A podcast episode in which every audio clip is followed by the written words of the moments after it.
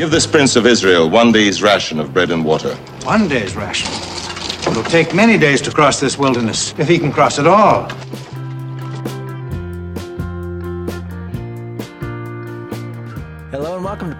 I'm Alex Blumberg. And I'm Adam Davidson. Today is Tuesday, April 10th, and up top you heard a clip from the Ten Commandments when Moses is sent into the desert with barely enough provisions to survive. He and the Jews who were escaping slavery in Egypt survived on a certain kind of bread called matzah. Some of our listeners might be very familiar with matzah right about now. It's the flat, dry bread, a lot like a cracker, and the majority of matzah is consumed right now during this very week, the week of Passover, the Jewish holiday.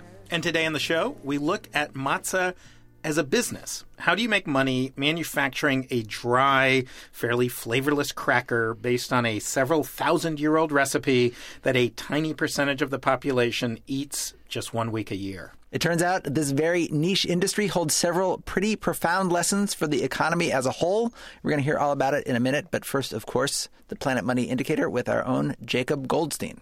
Today's Planet Money Indicator 5.91. The yield on Spain's 10 year bonds is 5.91% and rising. This is very high and it's worrying because throughout the whole European debt crisis over the past few years, rising bond yields for countries like Spain has been the key sign that people are starting to really worry about those economies. We haven't heard much about the European debt crisis at all, really, for a couple months now. And that's largely because this new lending program from the European Central Bank really did seem to calm things down over there. But there are still huge, huge economic problems. Just to look at Spain, which is the example of the day, it's in a recession right now. Its economy is actually shrinking. And the unemployment rate in Spain, it's 23%. This is disastrously high. And so, you know, if you step back, you say, sure, emergency lending can smooth things over for a while, but it cannot solve 23% unemployment. And Spain is really, you know, under the gun in a very difficult spot trying to grapple with these big economic problems. All right. Thanks, Jacob. Thanks. And on to the show. Two 21st century visionary business ideas hidden in a matzah cracker. I found these lessons recently when I visited a place, and all week long I was joking that I had gone to the third holiest place in Judaism, the Manischewitz Company food production factory in an industrial park outside Newark, New Jersey. Now, Manischewitz, even for an extremely lapsed, non practicing Jew like myself with a Catholic mother, I know Manischewitz is synonymous with Jewish food. Yes, it's the biggest manufacturer of kosher food, Jewish ethnic food in America. I went there and I was sort of surprised that the guy showing me around, the big boss, the guy who runs the line, was someone named Randall Copeland. Randall Copeland is not a Jewish name, is it? No, not at all. I was raised Southern Baptist, and my wife is Roman Catholic, and I'm running operations for the country's largest Jewish food company, only in America. I feel like he's delivered that line before. Yeah, that might have seemed a little practice. I think Randall is awfully used to sort of joking about being the Southern Baptist who feeds more Jews than anyone else in the world. right. But he explained to me that much of his job is like, you know, any food industry production line manager. He has to keep the lines moving quickly, efficiently, safely, and of course profitably. But his job is a lot harder than most because there are all these regulations he has to follow. There's the FDA, there's OSHA, of course. He's in New Jersey, so the New Jersey Department of Health. But in addition to all the government regulators, he has this other set of incredibly difficult regulations. And these regulations are not imposed by like an occasional visit from a health inspector. No, Randall works day by day with a guy named Rabbi Yaakov Horowitz, who makes 100% sure that every piece of food that comes out of the Manischewitz factory follows an incredibly complex array of ancient Jewish laws. Rabbi Horowitz took me to his office at the plant, which looked a lot more like the library at a yeshiva. He pointed out his bookshelves. The top is the Talmud. Um, uh, we have uh, Talmudic commentaries. Um, we have a, uh, obviously a, a, large amount of traditional um, law texts behind you. That's the, the, the Shulchan Aruch. Rabbi Horowitz said that he frequently consults these really complex texts when Randall comes up to him and says, Oh, we want to move this line over here. Is that kosher? Can we do it? And what's interesting is Rabbi Horowitz does not work for Manischewitz, even though he's at the plant all day, every day. He has an office there. He works for the Orthodox Union. That's the body that decides whether Manischewitz is allowed to call its food kosher. So those books, those hundred and thousand year old texts on his shelf, those are the regulations. Rabbi Horowitz and his people, they're the regulators. Exactly. And he told me that there are a whole host of rules that govern just regular kosher, year round kosher. You know, no bacon, no shrimp, no cheeseburgers, all, all these different rules. But then there's a whole set of laws that apply just to this week, the week of Passover. So the key rule, the, the central rule of kosher for Passover is that you can only eat unleavened bread. But what does it mean to be leavened? The rabbis, this was, you know, long before anyone understood, you know, microorganisms and yeast and anything like that. So the rabbis spent centuries debating this, arguing it, and they determined that one way to be sure that bread is unleavened is to make a rule that the second you make any dough, it has to be cooked very quickly. It can't just be left out and somehow become leavened.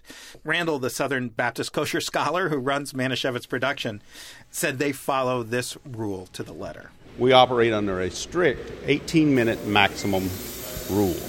That rule says that once the water and the flour have kissed and formed that batch and you start you start agitation, you have to have it in the oven cooking in 18 minutes. So 18 minutes from the time the water touches the flour till it goes in the oven. I'm assuming that's different than most other bread production. It's very different. There are clocks, stopwatches everywhere. So you know, are you two minutes to go? Are you seven minutes to go? Now, when everything's going fine, when everything's working as it should, it's not that hard. They actually said they usually get it in in 15 minutes. They have plenty of time to spare. But anytime you have a manufacturing process, something slows down a little bit. Something makes the line go have to stop for a minute or two. Someone has to check something, fix something, whatever it is. Now, most factories, it wouldn't make a big difference. Who cares if it's 15 minutes, 23 minutes? It doesn't make a difference. At this factory, if there's a slowdown, We have to stop, clean those lines, strip off all that dough, throw it away, clean the lines just as if you were starting fresh for the day, and restart the whole process. Wow. And I'm picturing like a big, long machine. It's a pretty big machine. yeah, right? it's like a city block long, so it's a lot of dough that all of it has to be thrown out. hundreds of pounds. I, I assume so. I mean, it, it, it's a huge amount of dough, but they can't use it. It's not kosher for Passover anymore. So it has to be thrown out. And I mean, it's like everywhere you turn, there's some other rule that makes it even more difficult. So you want the line to move fast, right? You don't want to ever bump up against that 18 minute time limit. But matzah, by Jewish law, has to be made with only two ingredients flour and water. And it turns out flour and water make for some very hard to process dough. Very dry, it's very tough. In making matzah, I don't get to use dough conditioners, I don't get to use shortening, I don't get to add in other ingredients that make it easy to machine and, and, and do all kinds of tricks with it. My ingredient list is pretty short Passover flour, water. End of story. I, I, it sounds like he's like actually talking a little bit longingly about working in a plant where you could actually use a conditioner now and then. You know, Absolutely. I mean, are you kidding me? If you're running a bread line, you know, they told me you throw in some sugar, for example, and it makes the heating much more efficient. There's all sorts of things you can do without even getting into nasty additives that just make the process more uniform. And I got to say, these are just a couple of the rules. I I can't even begin to tell you all the rules they told me, and they told me a tiny fraction of all the rules that exist. The matzahs cannot be at all folded or misshapen. The temperature of the oven can't drop below 600 degrees, even though they could make matzah perfectly well in a 400 degree oven. So they have to expend all that extra energy. all right. So I have a question. What's to stop Randall from doing something that you occasionally hear corporations doing, skirting the rules, evading the regulations somehow? Rabbi Horowitz, Yaakov, has stationed five kosher law experts throughout the factory. Everything is constantly monitored. We And they're there every day. they're there every day. We saw them, you know, they had clipboards and white smocks over their, you know, traditional like Hasidic black jackets. One guy was wearing a hard hat with the word rabbi printed on front.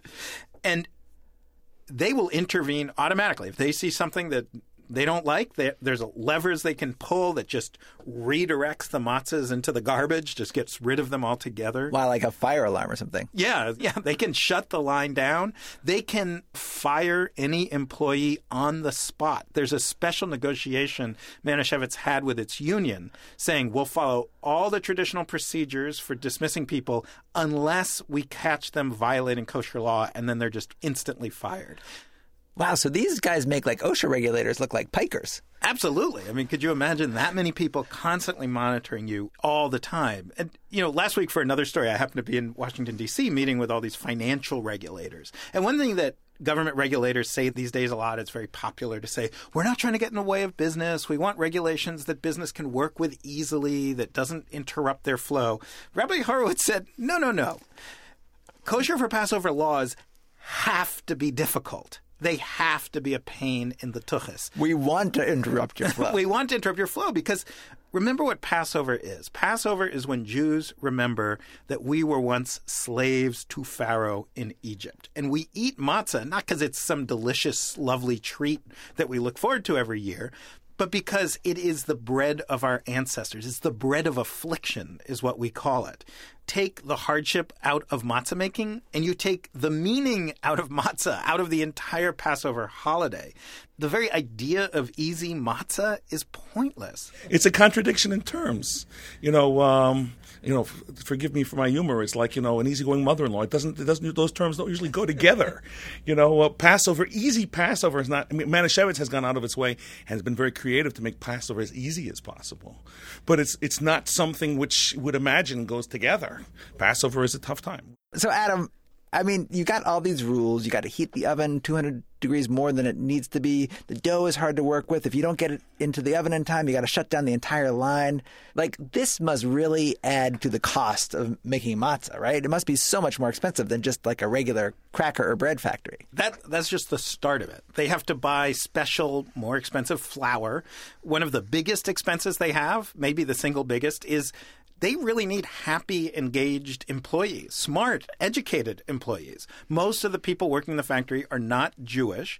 And, you know, just imagine with dozens and dozens of people, anybody could accidentally make a mistake, or worse, someone could deliberately sabotage the the line and Manischewitz's century old reputation for reliable kosher food could be destroyed. So what that means in dollars and cents is they have to pay a lot more for their workers than a comparable factory.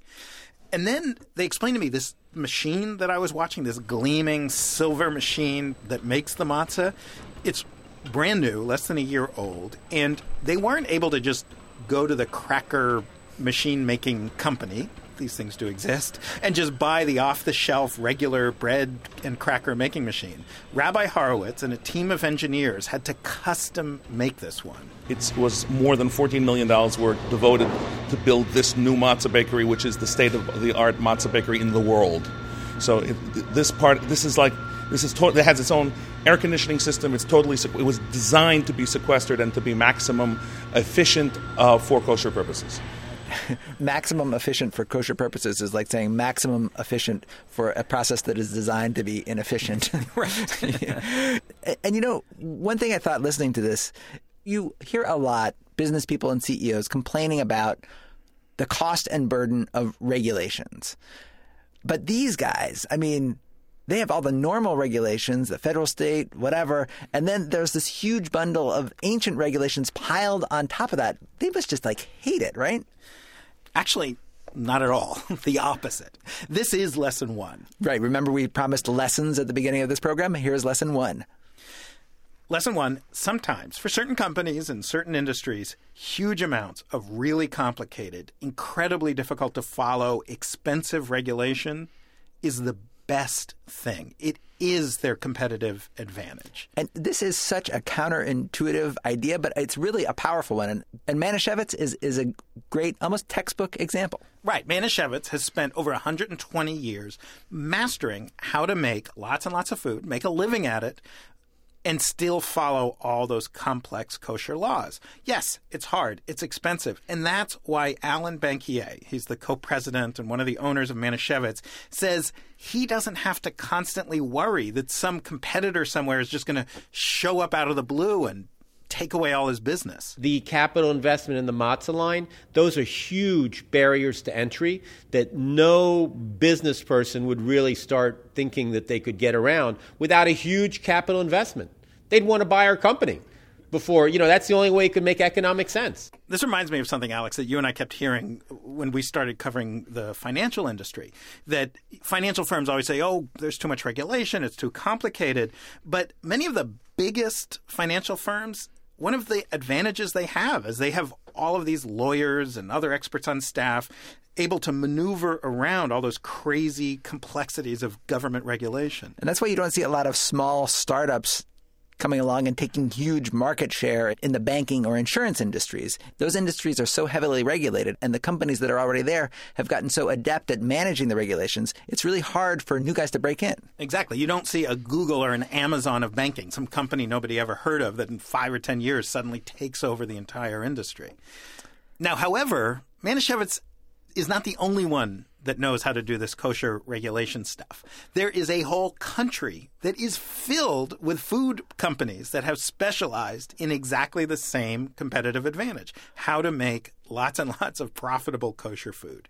So I've come to call it the China of the kosher food industry, the state of Israel. So you're telling me Manischewitz is being undercut by cheap Israeli made matzah? Absolutely. It is. If you want to get an American matzah manufacturer really furious, just start asking any questions about Israeli matzah production. They'll say, they're dumping, they're just sending it to it for free just to take our business share. And this is a fairly new trend. I mean, five years ago, there was not a lot of Israeli matzah in the U.S. Now it's everywhere. It's really, really eating into their market share. So, despite the advantage that Manischewitz gets from being able to deal with this huge regulatory burden of kosher law, they are facing the same competitive pressures that all U.S. manufacturers are facing in the global market. Exactly. And that brings us to lesson two. Ding, the, ding, ding. Ding, ding, ding. The other big lesson. Now, this one I got to say is not particularly new. I feel like this is the big lesson that could be on like every story we ever do about manufacturing. Don't make commodities. Don't make things that other companies can just copy and make for a lot less than you can make. Know your customers really well and create the stuff they're willing to pay a premium for. And there's one thing Manischewitz knows that Jews really love chocolate covered matzah. It's a mint that's basically minty chocolate that covers a little a little piece of matzah. It's fantastic. Wait, did you try some chocolate covered matzah? I did, and I am sorry, Manischewitz people. You were very nice, but uh, the chocolate covered matzah was not for me. But the point is, if the basic matzah cracker is the commodity of the kosher food industry, the chocolate covered matzah is the specialized product of the future. And I should say, if chocolate covered matzah is not your thing either, they've got mini tam tam matzah crackers with lots of flavorings on them. I love those. Those are addictive. I ate like a whole box. They have this red velvet cake made out of ground up matzah meal. It's a little crumbly, but it's really delicious. I really enjoyed it. So this is a strategy. They're just trying to move matzah beyond a food for Jews at Passover. Exactly. Their matzah will always be kosher. Of course, they're sticking with the kosher line. But Alan Bankier and his partner, Paul Bensabat, say that's not a limitation. You see it as a base that we can't that we're, we're stuck in, a box that we're stuck in. We see it as a box that we can get on and reach even higher. A lot of people have been discovering matzah and discovering that it's actually a fantastic quote unquote cracker that tastes great, that is very versatile in the way you can use it, that you can use that pretty much all year round, that is all natural, you know, that is basically a very nice product. So maybe to Jews, matzah is a reminder of the meager food we had when we were refugees from slavery in Egypt. But these guys say to non Jews, it's a non fat, additive free, vegan, low carb bread substitute. I love it. And and the other thing that they've learned, and market research has confirmed this, is the kosher label on the box is not just of interest to like people with thick beards in Brooklyn. A survey by the market research firm Mintel confirms that two thirds of people who buy consciously, deliberately buy kosher food believe, and this isn't necessarily correct, but they believe it, that kosher foods are made with higher quality ingredients. More than 50% of kosher food buyers believe, and this is totally incorrect, that kosher food is healthier than non kosher equivalents. And only around a quarter of people who buy kosher buy it for religious reasons. And by the way, that's not just Jews. Seventh day Adventists and Muslims will also buy kosher if their own dietary rules aren't available. So they're doing what a lot of manufacturers are doing right now. They are trying to expand beyond their existing market and they're trying to specialize. Yeah, exactly. I'm going to call it the matzah principle. Do something really difficult, really annoying that you know how to do better than anyone else, but don't rest on that. Keep innovating, keep coming up with new products. So welcome to my little corner of the world. As always, we'd love to hear what you thought of today's program. You can email us at planetmoney at npr.org.